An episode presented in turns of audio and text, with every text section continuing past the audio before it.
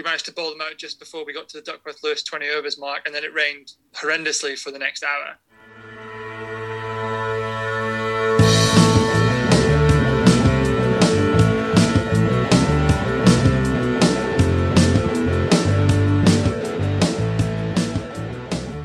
Welcome to the Cricket Scotland podcast. I'm Jake Perry. And I'm Rosie Ryan. It's been another great week of Scottish cricket action, with the Scottish Cup quarter-finals, the Challenge Cup and the start of the Women's Super Series, as well as all the usual thrills and spills in the league. We'll be joined by Gary Heatley a little later on to talk it all through. Last Sunday also saw Meigle's excellent run in the Village Cup ended by Houghton Main at Victory Park, a 66-run win for the Yorkshire team in the end. Our commiserations to Meigle, who are such brilliant ambassadors for Scottish cricket, and all the very best to Houghton Main for the remainder of the competition. Sunday also saw the start of the Super Series, which pits teams coached by Peter Ross and Daniel Sutton against each other in 5 T20 double-headers. It's been a busy time for Peter, with his playing commitments in the league and the cup with Heriot's, alongside his coaching. So Jake and I caught up with him to ask all about it. Hey Peter, it's great to see you. Thanks very much for coming on.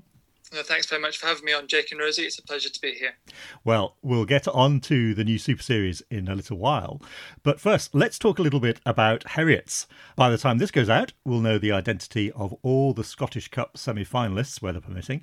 But Heriot's can sit back at the moment, knowing that they're there already. Big win over Ferguslie in round one, then Carlton in round two, and then that game against West of Scotland last week, bowling them out for just 38 in the quarter-final. Safe to say it's been a pretty much faultless defence of the Cup so far. Yeah, we've had a good run so far in the Cup. Last weekend we were lucky to beat the rain by, 5 minutes, but, we got through, we managed to bowl them out just before we got to the Duckworth Lewis 20 overs mark, and then it rained horrendously for the next hour. So we're very fortunate, but I think we're very driven to retain the trophy. We've got a very good squad of people who've played together at the club for a while now, and some really good new imports who've added a lot. Crossy's had a great summer for us so far. But we're a very competitive team. We just want to make sure that we're trying to win as many games of cricket and winning as many trophies as we can. And you've had a really good campaign personally too, thinking that that game against Carlton in particular. Yeah, I had a good day, and it happens to everyone. It's always good to play against Carlton. They're a really competitive side. There are always a lot of close rivalries going between those Edinburgh teams. I had a good day. It's just one of those things. It was a good deck. One of those good days. Heriot's are flying in the league as well. You're sitting in second place after round 7, just behind Grange and ahead of Forfarshire, one of whom you'll be meeting in the semi-final of the Cup as well. How has the season been from your point of view, Peter? We started slowly, and we had a lot lost to Christopherson in game 1 when... It was a really close finish. We were missing quite a few of our national squad players in that isolation period when they were coming back from Holland. It's never good to lose your first game in the league, but the league's quite a long phase. You can lose one early maybe, and you can always pull it back. And I think in the past couple of weeks, we've started really hitting our straps. It's just getting to crunch time in the season now. We've got Grange in the league in the next couple of weeks. As you said, Forfarshire and Grange, one of those two will face in the Cup. The next couple of weeks will be a lot of deciding the season, I think. It's just kind of that midway phase of the season where you just want to keep momentum going and make sure you're going into the back half in the pole position and not trying to play catch-up. We'll be hearing about the Heriot's match against Meigle a little bit later on, but the one a week later against Grange should be an absolute cracker, Peter. Yeah, look, they're always a good team, Grange. They've done a lot of work to bring their juniors through, and they've got that mix of some really talented juniors like Jack Jarvis, Ben Davidson, Charlie Pete, Jamie Cairns. And then they've got that mix with, the national Dylan Budges. You've got Gordon Gowdy, the evergreen all-rounder who just keeps whacking it miles and keeps nicking people off. So I think, it's always a good game. We've kind of started to win more than we lose against them in the past couple of years, but they're always competitive and they're always going to put out a good side against us. It's going to be absolutely fascinating to see how it all turns out. So let's move on to the Super Series, where you're one of the coaches, of course, along with Dan Sutton of the two sides, which all gets underway at Loughlin's this Sunday. We've had the Eagles and the Stormers in the regional series since 2017. So what's the main difference here? What's been the thinking behind it all, Peter? Yeah, as I kind of mentioned to you earlier in the week, Jake, it's just about ensuring the highest quality of cricket that we can and ensuring really competitive matches. I think the discussions that were had about the regional hubs, essentially, that works in the men's game. In a minute, you'll see in the men's regional series, there's the Cali, East and West. There just isn't quite the player pool at the minute to have really strong squads regionally at the minute in women's cricket. So what was decided was just to take the best 25 to 30 players in the country, split them down the middle and try and create two really equal teams that will provide the best contest. And I think, you know, especially the past 18 months where that women's setup haven't had enough competitive cricket, this is just our attempt to try and make sure that the players are getting challenged as much as possible to prepare themselves for international cricket. Yeah, so I mean, as you say, it's that move away from basing the teams according to their geographical area. The ideal is that we would have something that would then parallel the men's structure in the fullness of time. But we're just not quite there at the moment. And we've had one or two difficult situations like last year, for example, where the balance of the squads was just all wrong.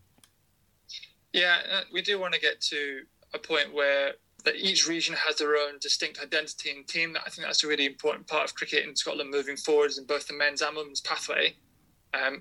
Just by being realistic that we're not quite there yet. And as you said, it avoids these difficult situations where, you know, the balance of the teams doesn't quite match up and you've got one team that's got more of, well, you could have, as last year, lots more wicketkeepers in one team. You could have a team that's got all the spinners in one team and no spinners in the other team. And I think having read what Dan said in that preview for this weekend, it's just trying to make sure that we're matching up the teams to provide as good a contest and as good a challenge to the players as possible. And with the international situation a bit uncertain at the moment, we've obviously spoken about the competition being really important and I guess having the flexibility to adjust the squads as we go, just to keep things competitive all the way through as well. Definitely. I think, you know, competition is, we're moving towards a better place with it at the minute in the national women's programme. We obviously had a fairly challenging trip to Ireland where we won the first game, which was fantastic, and then never really got off the bus for the remaining three games for the national squad. And this series is a really good chance for players to stake their claim. You know, by mixing the squad, you're always going to make sure that your players are getting an opportunity to deliver their skills. And I think that's a really cool part of this new Super Series, is that teams won't just be relying on one or two players. There's a lot of different people pushing their case. The squads themselves combine established Scotland internationals with some of our best talent as well, youth talent, who we've seen performing really well in the Women's Premier League, like Emma Walsingham, Neymar Sheikh, Niamh Robertson-Jack and more. Who should we be looking out for in particular, would you say, Peter? It's a great question, Rosie. I think, just going a little segue, that I was really impressed with the WPL this year. I think Cricket Scotland did a really good job to ensure that as many national squad players were available for it. I think it showed in the quality of the games and just the general quality of the competition that it was a really viable thing. And in terms of the players to watch out for, Emma Walsingham, as you said, she smashed it for Stew Mel this summer. She's got 100. She's got a couple more 50s and 60s. She's definitely one to watch, and it just keeps getting better and better.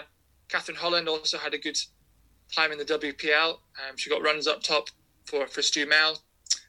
Molly Payton had that extraordinary game against George Watson's, didn't she, where she got 45 off 20 balls and then took a 5 for and a hat-trick. So there's a lot of good players, that up-and-coming Neymar Sheikh, obviously from West of Scotland as well.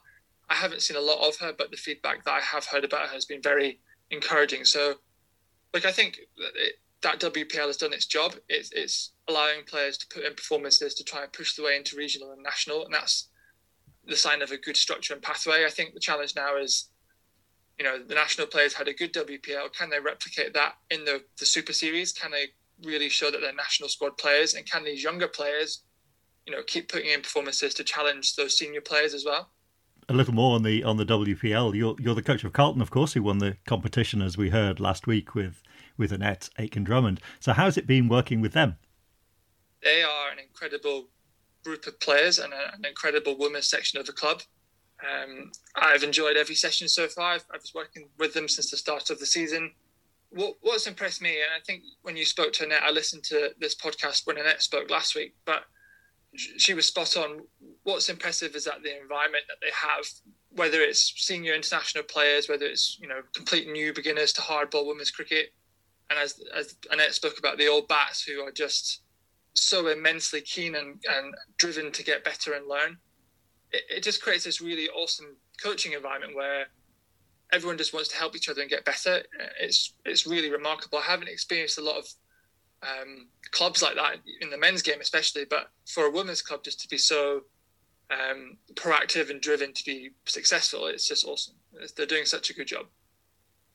And as you said there, you know, you've got experience within the men's and the women's game, and you've said about the kind of differences there, but would you say there are main differences between coaching men and coaching women, Peter? Good question, Rosie. I think there are. The game is slightly different, you know, just in terms of the pace of it, in terms of, you know, at the same age, they can be at quite two different stages of development just because of the amount of exposure they get to cricket. You know, even things like just the language you use to communicate what the players need and how they need managed, it changes as well. It's just little subtle things like that, but it's cool. I've really enjoyed it. It's been a pleasure to coach at Carlton. I can't really take too much credit for it because it was kind of already set up well by Annette, by Sam Hago, and the rest of the players and staff at Carlton. But yeah, I think that there are some subtle differences. It's just really cool. I've, as you said, I've got to experience everything from senior men's international, senior women's, all the way down to complete new starts in boys and girls, and everything in between. So yeah, it's awesome. And so, just one last question. What's your main hope for the competition? For me, I'm a competitive guy and I like to win. So I think, you know, from my team, if we can win and have a clean sweep, that would be awesome. But I think it's probably also more than that. What I'd love to see is national players really step up and showcase their capabilities. They've worked very hard for a long period of time and haven't had a lot of really competitive cricket to showcase that. So I think this Super Series will give the players who've worked hard indoors for the past 18 months a really good opportunity to step up, compete against their peers and put on a good show. And I'm also really excited to see that next group. As you said, the Niamh Robertson-Jacks and the Molly Paytons and the Neymars of the world. You know, actually seeing that they've had a lot of training with those senior players for a while now without a lot of cricket with them. This is their chance to see, right, where am I? How far off am I, and actually how realistic is it for me to keep pushing my claim as an international cricketer? Yeah, winning's great, but it's also about just seeing people put in performances and realise that they're good enough to be where they are. Peter Ross. We'll be finding out how his team did a little later on, and you can catch week 2 of the Super Series via the Cricket Scotland live stream next Sunday. But to help us look at all the action from last weekend, we're joined again by Gary Heatley. Welcome, Gary. Thanks for having me again, guys. Good to be back. Hi, Gary. Well, we were hoping that we'd know Heriot's opponents, as well as the other two Scottish Cup semi-finalists, after all the weather disruption last week, and now we do. Yes, that's right. Heriot's managed to beat the weather at West of Scotland on July the 4th, and the three other last 8 matches had to be replayed on Sunday just gone, having started but failed to finish the week before. We now know that Heriot's will be making the short trip to Portgower Place to take on Grange in the semi-finals August the 1st. After Tom Folds' side won at Forfarshire on Sunday. The skipper led the way with 71 runs, Ben Davidson made 70 and Dylan Budge 62 as the visitors posted 270 for 6 batting first at Fort Hill. Spinner Charlie Pete then led the way with 3 for 37 as Force rolled out for 166 in reply. The other semi-final in 3 weeks' time will be between Clydesdale and Watsonians.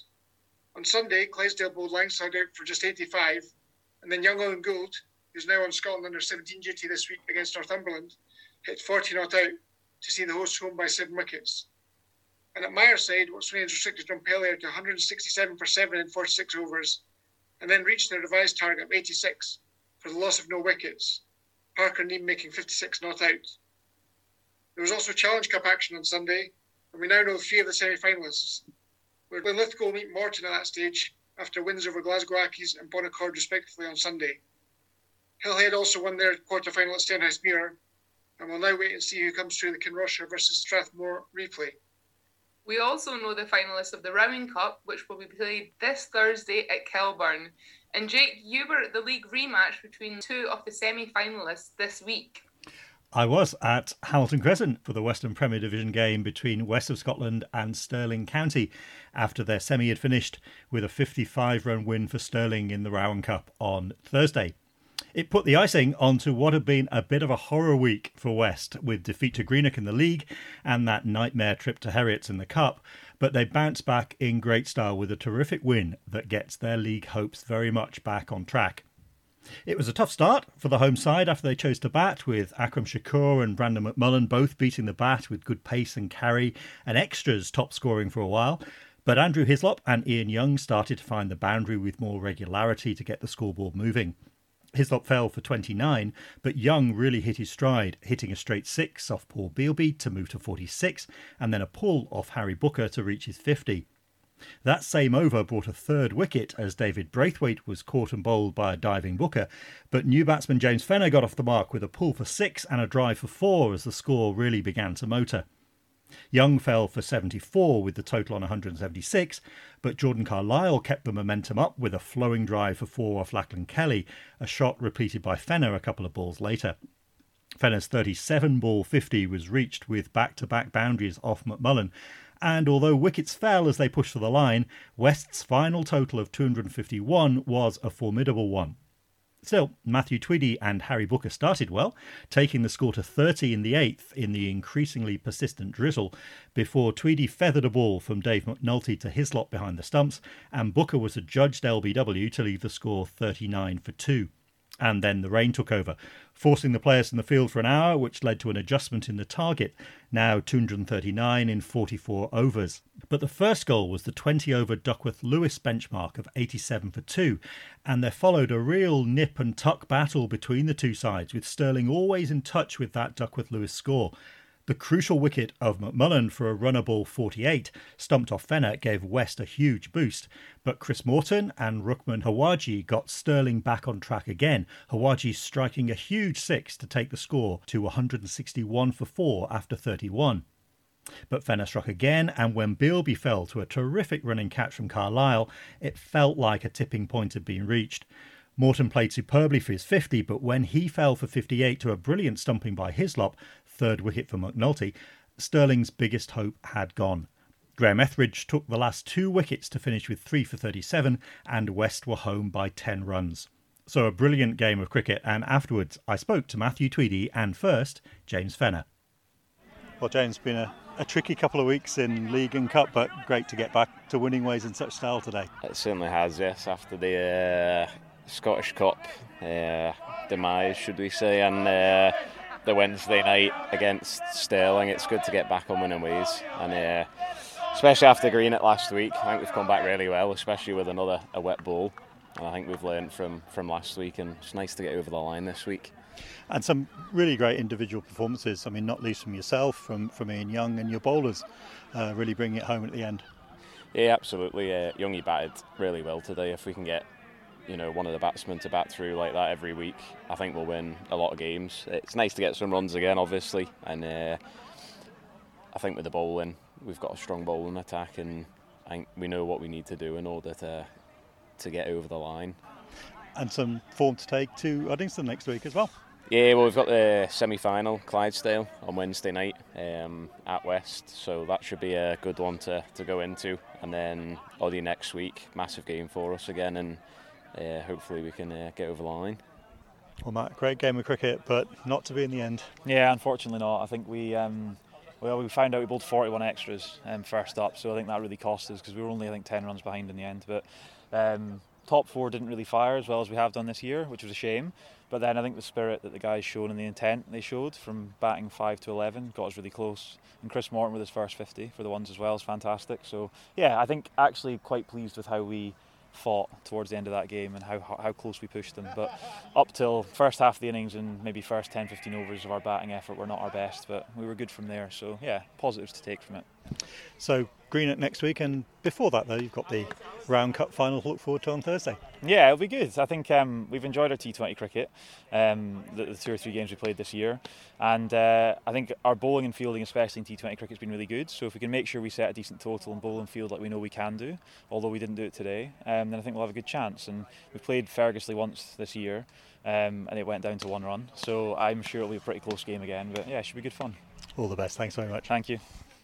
And a contribution from West 2's Partick there as well, fresh from their 206 run win in the Premier Reserve League. So, Stirling slipped a third in the table behind Round Cup final opponents Ferguslie, who completed a 139-run win over Langside, Haroon Tahir taking 5 for 16.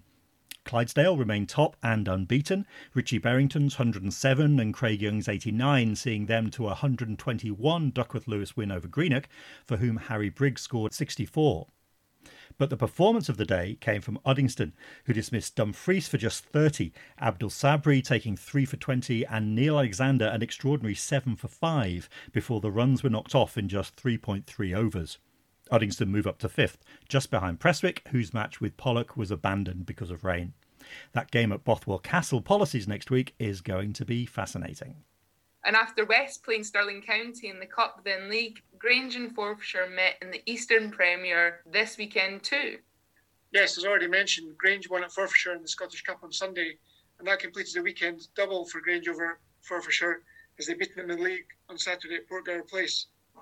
In that league game, Gordon Gowdy and Dylan Budge took early scalps to reduce the visitors to 4 for 2.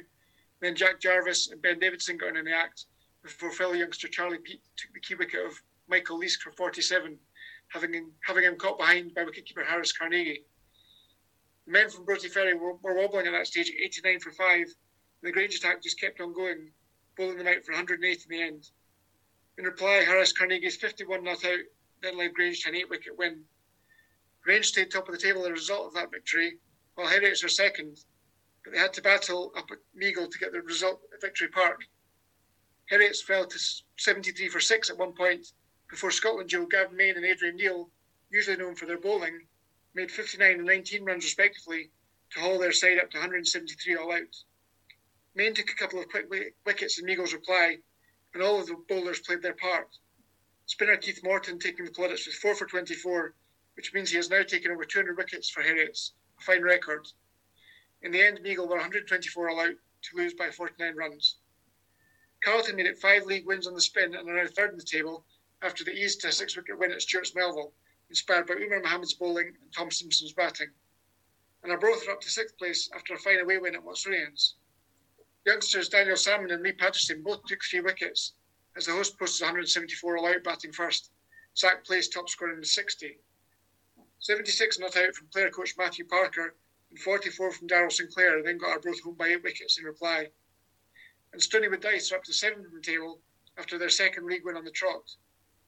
John Grant, Nick Hilninen and Jack Lamley took 8 wickets between them, as R.H. Kerstaffe were bowled out for just 89 at People's Park. Tim Boverd then led the reply with 42 in a 7-wicket win for the hosts. As we were saying to Peter earlier, next weekend's match between Grange and Heriot's is massive. Looking forward to that. And then, as we've been hearing, Sunday brought the start of the Super Series, where the Ross and Sutton 11s finished all square, Rosie. They did. After a great day cricket at Loughlin's, the first game of the two resulted in a pretty easy win for the Ross 11 after they restricted the Suttons to 82 for 9. Megan McCall taking 4 for 14, Catherine Fraser taking 2 for 11 and Habtaha Maskud taking 2 for 18 before they knocked the runs off inside 13 overs. Becky Glenn scoring a 21-ball 36. But the second game was much tighter and could have gone either way. Katie McGill won the toss with the Suttons and decided to bat, and then Ellen Watson and Lorna Jack went out and played really well to take the score up to 64. Hannah Rainey then removed Ellen for 33 off the last ball of the 10th, and then Lorna Jack fell for an attacking 46 LBW to Abdaha, but Cara Scott and Katie took the score up to 133 without any further loss of wickets. It looked a good score, and then when the Rosses were out, then reduced 34 for 3, thanks to good catches by Emma Walsingham and Ikra Farouk, and a slower ball Yorker from Niamh Robertson-Jack, which found the toe end of Becky's bat on its way into the stumps. It looked even better. But Megan McCall and Emily Cavender played really well to double the score in double quick time, scoring at around 8 and over to get the Rosses back in the hunt again. And with the score at 72 for 3 in the 10th, it was anyone's game. But that 10th over was being bowled by Neymar Sheikh, And what an ending it was. Emily was bowled from the fourth ball, then Abtaha tracked for LBW, and then the next, Hannah was bowled too to complete a hat-trick. Naima's batting stood out in the Women's Premier League, but she bowled beautifully here, with movement in the air and off the pitch. She ended up 3 for 13 from her 4 overs. A great debut performance. The Rosses were still in it, but when Megan was run out, it made her task that little bit harder. Katie McGill ran through the last 3 wickets to finish 4 for 17 and confirm the Suttons' 8-run win. So after the game, Jake caught up with the 2 skippers, Abtaha and Katie McGill. So a day of 2 halves for both teams really, but honours even in the end? Yeah, definitely. I think we obviously underperformed with the bat first innings, and that makes a game really hard to defend when you're in the 80s. So to see that turnaround and see that top 3 go out, and a 50-run opening partnership is something we've been looking for a long time.